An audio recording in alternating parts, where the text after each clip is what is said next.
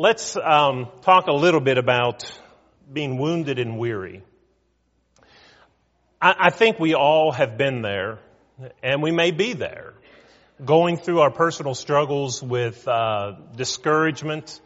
And uh, what do we do when we get discouraged, when when things happen to us that really take the steam out of us? and uh, we're trying to serve Jesus the best we can, and yet things keep happening to just kind of knock the props out from under us. Um, how do we deal with that? Well, we're not the first people to ever have to deal with that, and that's the first thing I want you to keep in mind. And and we want to talk about some things that we can do that will help us when we're discouraged, when we feel defeated, when we feel wounded. Um, and hopefully some things will help and maybe resonate if, if you're dealing with some of these things tonight. Uh, in 1 Kings chapter 19, Elijah the prophet, he's been run all over the place by King Ahab.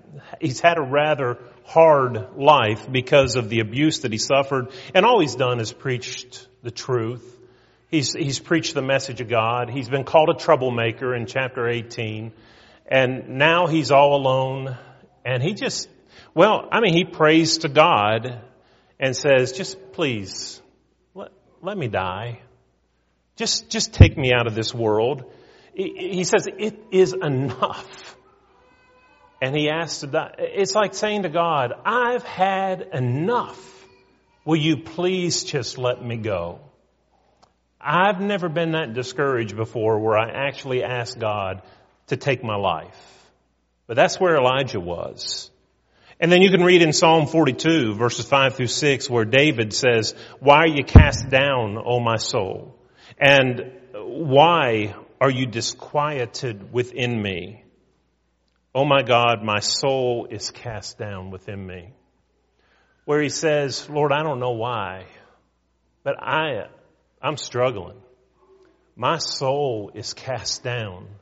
Why, Lord? Why? And then you have passage such as Jeremiah chapter 20 verses 7 through 18 where Jeremiah says, man, I'm trying to do what you want me to do. I'm speaking the things you want me to speak. And I am held in derision every day for it. I'm so tired of it. People mock me and scoff at me and treat me as though I'm irrelevant and I'm preaching your word. I'm sick and tired of it. I quit. Prophet quits because he gets discouraged. He couldn't stay in that state, but that was his intention.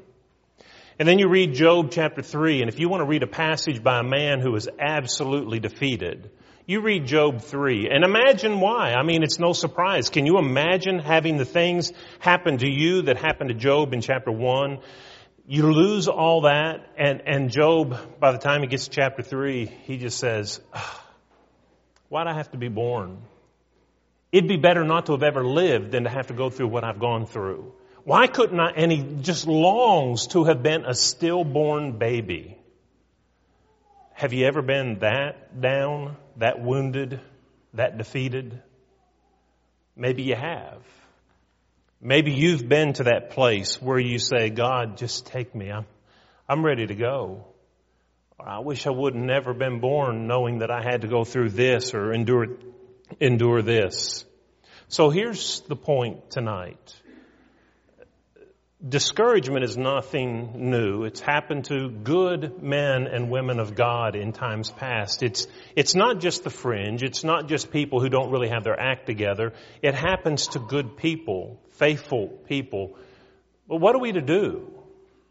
Well, I'll tell you in Galatians 6 and verse 9, the Bible warns, do not be weary in well doing. For in due season you'll reap if you do not faint.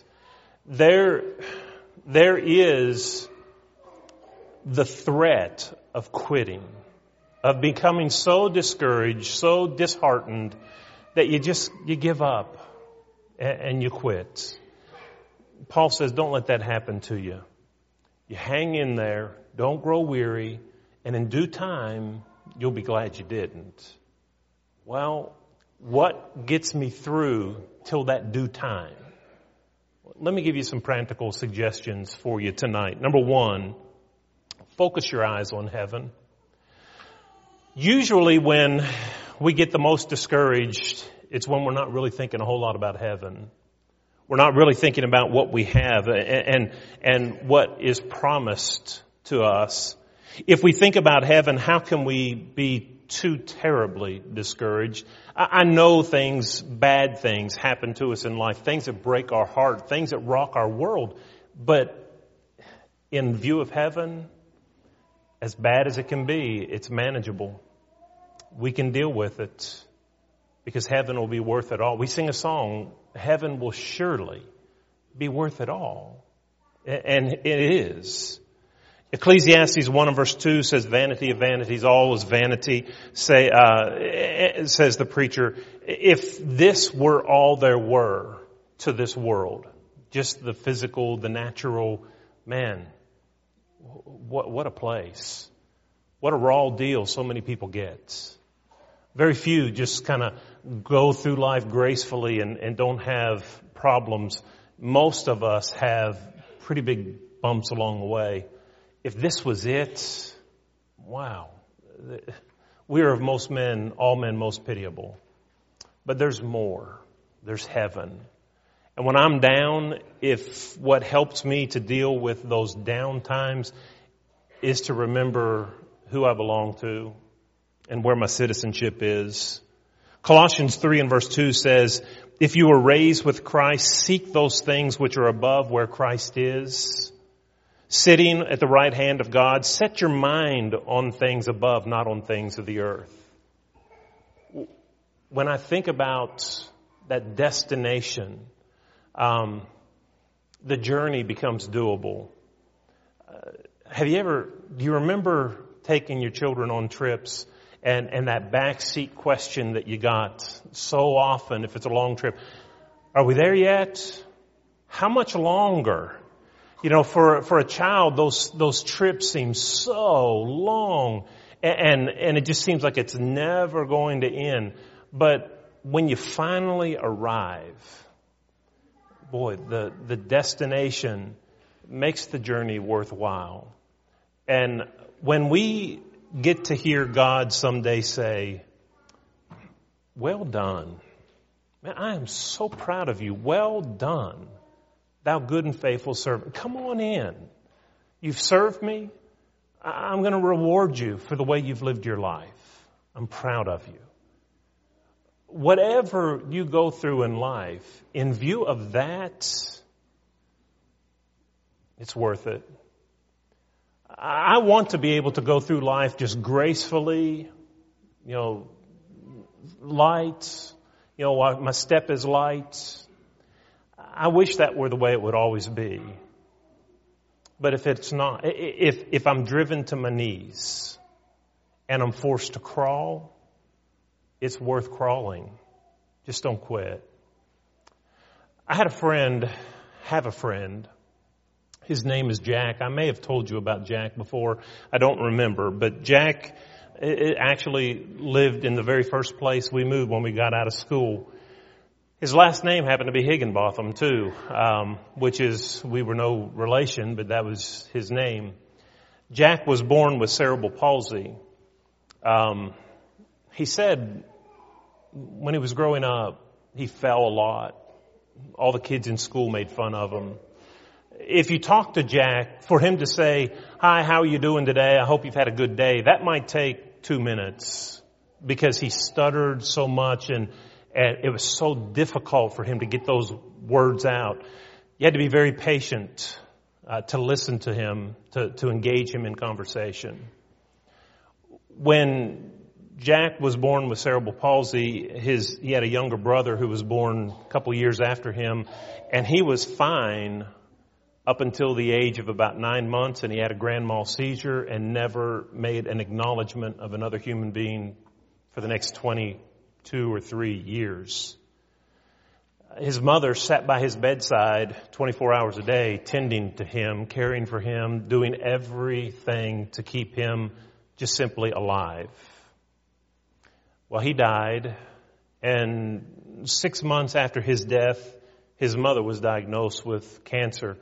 and she died. And in the meantime, the father has left the scene and divorced, and so Jack is all alone.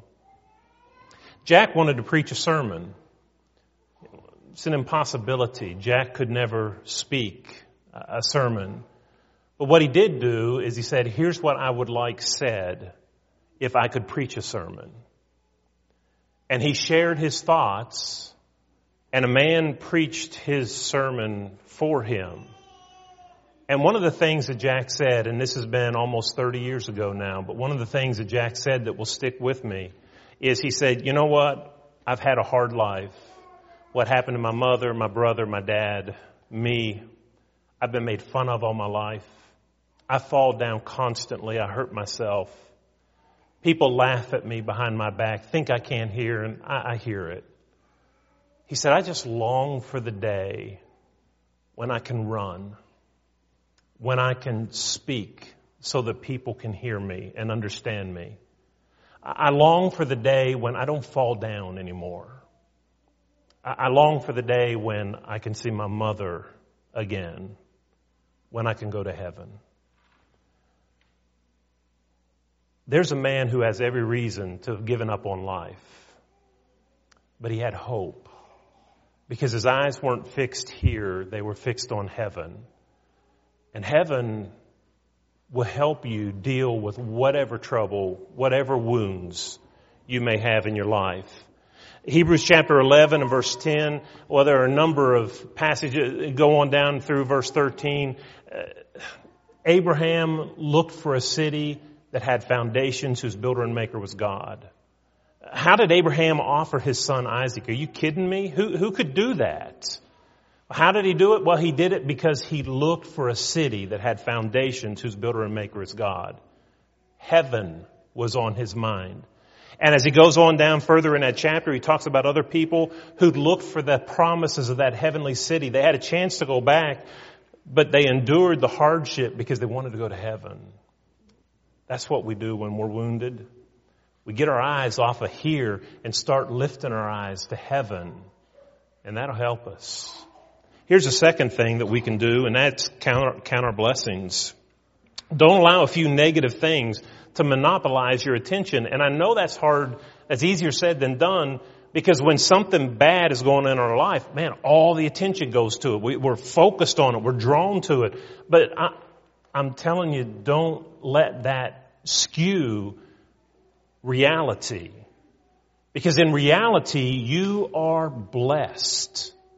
As a child of God, you are blessed abundantly. God has given you life and an abundant life to boot. What, if you were to make your list, you know, here are the things. What's really bugging you in life? What is really gotten you down? Make your list. Make it as exhaustive as you can. And when you get done, if you have a page worth or two pages worth, can I ask you to make another list? And this list, I want you to write down the things for which you have to be thankful. You'll soon see that not only in terms of quality, but also quantity, your blessings far outweigh your troubles. We need to keep perspective. Don't get lost in the negative. Ephesians 1 and verse 3 says, Blessed be the God and Father of our Lord Jesus Christ, who has blessed us with every spiritual blessing in the heavenly places in Christ. We have everything we need. God has given us blessings that will last us not just this lifetime, but for, throughout all eternity. So what's your problem? That's bad. I grant it, that's bad. But how long is it going to last? Now, let me tell you what your blessings are. And let me tell you how long they're going to last. You see, perspective. That'll help. Here's a third thing. We need to look outward rather than inward. Get outside of yourself. Now, I do know that I've shared this before in, in some form or fashion, but there was a lady uh, that I went to visit one time and I dreaded the visit because she was she was a complainer. Um, always a complainer. In fact, when I knocked on her door, she said, well, it's about time you get here. I thought you forgot where I lived. You know, is going to be one of those visits. So before I left, I told my wife, I said, whenever she starts, I'm going to shift focus about somebody else and say, well, at least, you know, you're not as bad as so and so. And so as soon as I got there, boy, she started on to her back. And I said, well, aren't you thankful that your back's not as bad as brother so and so? He just had to have surgery on his back. She didn't want to talk about brother so and so's back surgery. She wanted to talk about her back. But we moved from her back to her knee. And her knee, and so I said, so and so had knee replacements. Aren't you glad yours isn't that bad? She didn't want to talk about the guy that had knee replacement. She wanted to talk about her knee. We went from head to toe, just moved around. I chased her the whole time about all of her ails. And, and well, she won. I finally gave up. She, she outdid me. But I'm telling you, most miserable woman you'll ever meet. You know why? because she's not living the way God told her to. You see, we come with operating instructions. God created us. He has an owner's manual, the Bible, and it says it is more blessed to give than to receive. Jesus said that, Acts 20 verse 35. And here's a woman who's trying to live out of harmony with that passage and she's finding out it doesn't work so well. She's trying to just look at herself. I don't care about other people. Look at me. Look at me. Serve me and she was miserable. When you find yourself down and out, look to other people. Get outside of yourself. Get involved in the life of someone else. And, Kim and I have talked reflectively through the years about sometimes, you know, you have your high moments and your low moments and your peaks and your valleys. And it seems like that God in His providence has crossed our paths with someone when we've been in those valleys.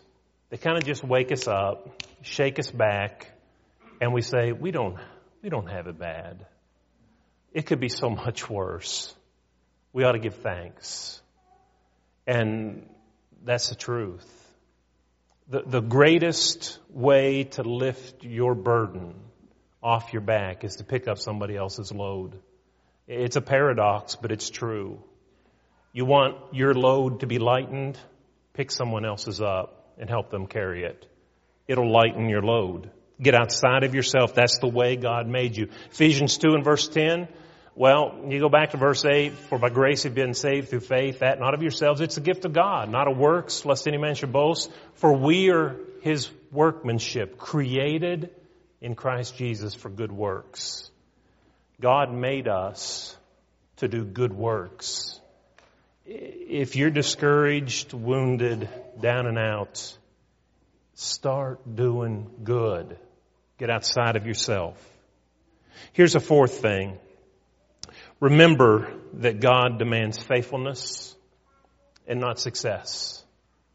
I think that's an important point. Um, in 2 Corinthians chapter, or 1 Corinthians chapter 4 and verse 2, it is required in stewards that they be found what? Successful. No that they be found faithful. Noah was a faithful proclaimer of the, uh, of the uh, Word of God. Noah was a faithful child of God. Was he successful? Not from a worldly standpoint. Uh, he didn't have a single convert. Just had his family. But would anybody throw off on Noah? What about those Old Testament prophets who, who cried long and loud saying, repent. Judgment is coming if we don't repent. And the people didn't repent. Failures. They were faithful, but to a large part they weren't successful as far as responses are concerned. Look at Jesus. Was Jesus faithful to the mission of God when he came to earth and did the things that he did? Well, of course he was. Was he successful in bringing everybody to God? No. But he was faithful. God doesn't demand success. And, and here's where we get ourselves in trouble because you see, my wife, I've been wanting her to obey the gospel. And I've been teaching and I've been patient and I've been trying to tell her and, and we'll have Bible studies and, and she'll, she just, she won't do it. And, and I give up. You know, I'm, I'm so frustrated with that and, and so depressed and down. God didn't call you to be successful. You, you're not a failure to God if you don't have success. Be faithful. My, my children break my heart I, I, try to tell them, I've tried to live an example before them, I, I, have I've laid it before them, I've encouraged them to do right, and they do wrong anyway. I'm such a failure. Are you faithful? Because that's all that really matters. Not whether you've been successful or not, but have you been faithful? That's what God requires in us. Man, you can take so much pressure off yourself if you allow yourself to realize that God doesn't say you have to be successful. He says you have to be faithful. Cut yourself some slack. You can't make decisions for other people. And then here's the last thing that I want to share with you tonight. Remember that we know how the story ends. I've read the end of the book and you have too. And we win. It, it, the, the, end of the book, the end of the Bible talks about this great conflict that takes place between the, the church and, and Rome, but it stands and represents the conflict between good and evil. You stand with Jesus, you're going to win. It, doesn't matter who the enemy is, and it really doesn't matter what your interpretation of the book of Revelation is, whether you want to place it with Rome or, or you know, the Jews or what, whatever. It, it doesn't matter. If you're with Jesus, you win. Whatever, whoever the conflict involves, it, you win if you're on His side. Be thou faithful unto death, and I'll give you a crown of life. If you die in the Lord, Revelation 14, in verse 13, blessed are the dead who die in the Lord, that they may rest from their labors and their works do follow them. I know what's going to happen in the end. I don't know when it's going to happen. And I don't know how I'm going to get to the end. I don't know if I'll ever have to give up my life. I don't know if I'll be able to take my family with me. I, I, don't know if um, I'll be fired. I don't know if, you know, you can, you can go through a thousand. I don't know if, but here's what we can know. If I stay faithful to Jesus, in the end, I will reign with Jesus. Now, what does the world have that can mess up your day with that kind of knowledge? And again, I don't want to minimize your sorrows, your heartaches, the, the troubles, the, the wounds that you have. They're real, they hurt, and we need to show compassion to one another as we go through those things. But in perspective, at the end of the day, those wounds are momentary, they're temporal, and what Jesus has for us is eternal, everlasting. So when you've been wounded, when you're down and out, when you're discouraged, when you want to just throw up your hands and say, man, I've had enough of this. I, I quit. Find someone else. I want you to remember these things. I believe they can help us to endure, to be faithful. I believe they can help us to do exactly what Paul said in Galatians 6 and verse 9. Do not be weary in well doing. For in due season, you'll reap if you do not faint. If you're here tonight and you're not yet a child of God, do you understand the promises, the blessings that you're missing out on? Whatever good you can get from this world, it will only last you until the day you die. In Jesus, the blessings go forever. If you haven't responded to the invitation of Jesus, if you've never been baptized into Christ for the forgiveness of your sins, why don't you make that decision tonight and, and claim those blessings that God says they're yours? It's a free gift. Will you just take it? And if you're a child of God already, but unfaithful, or maybe you're in one of those wounded conditions and you just want your family, your church family to pray for you. Maybe you need strength. We'll be glad to pray for you if you'll come as we stand together and sing.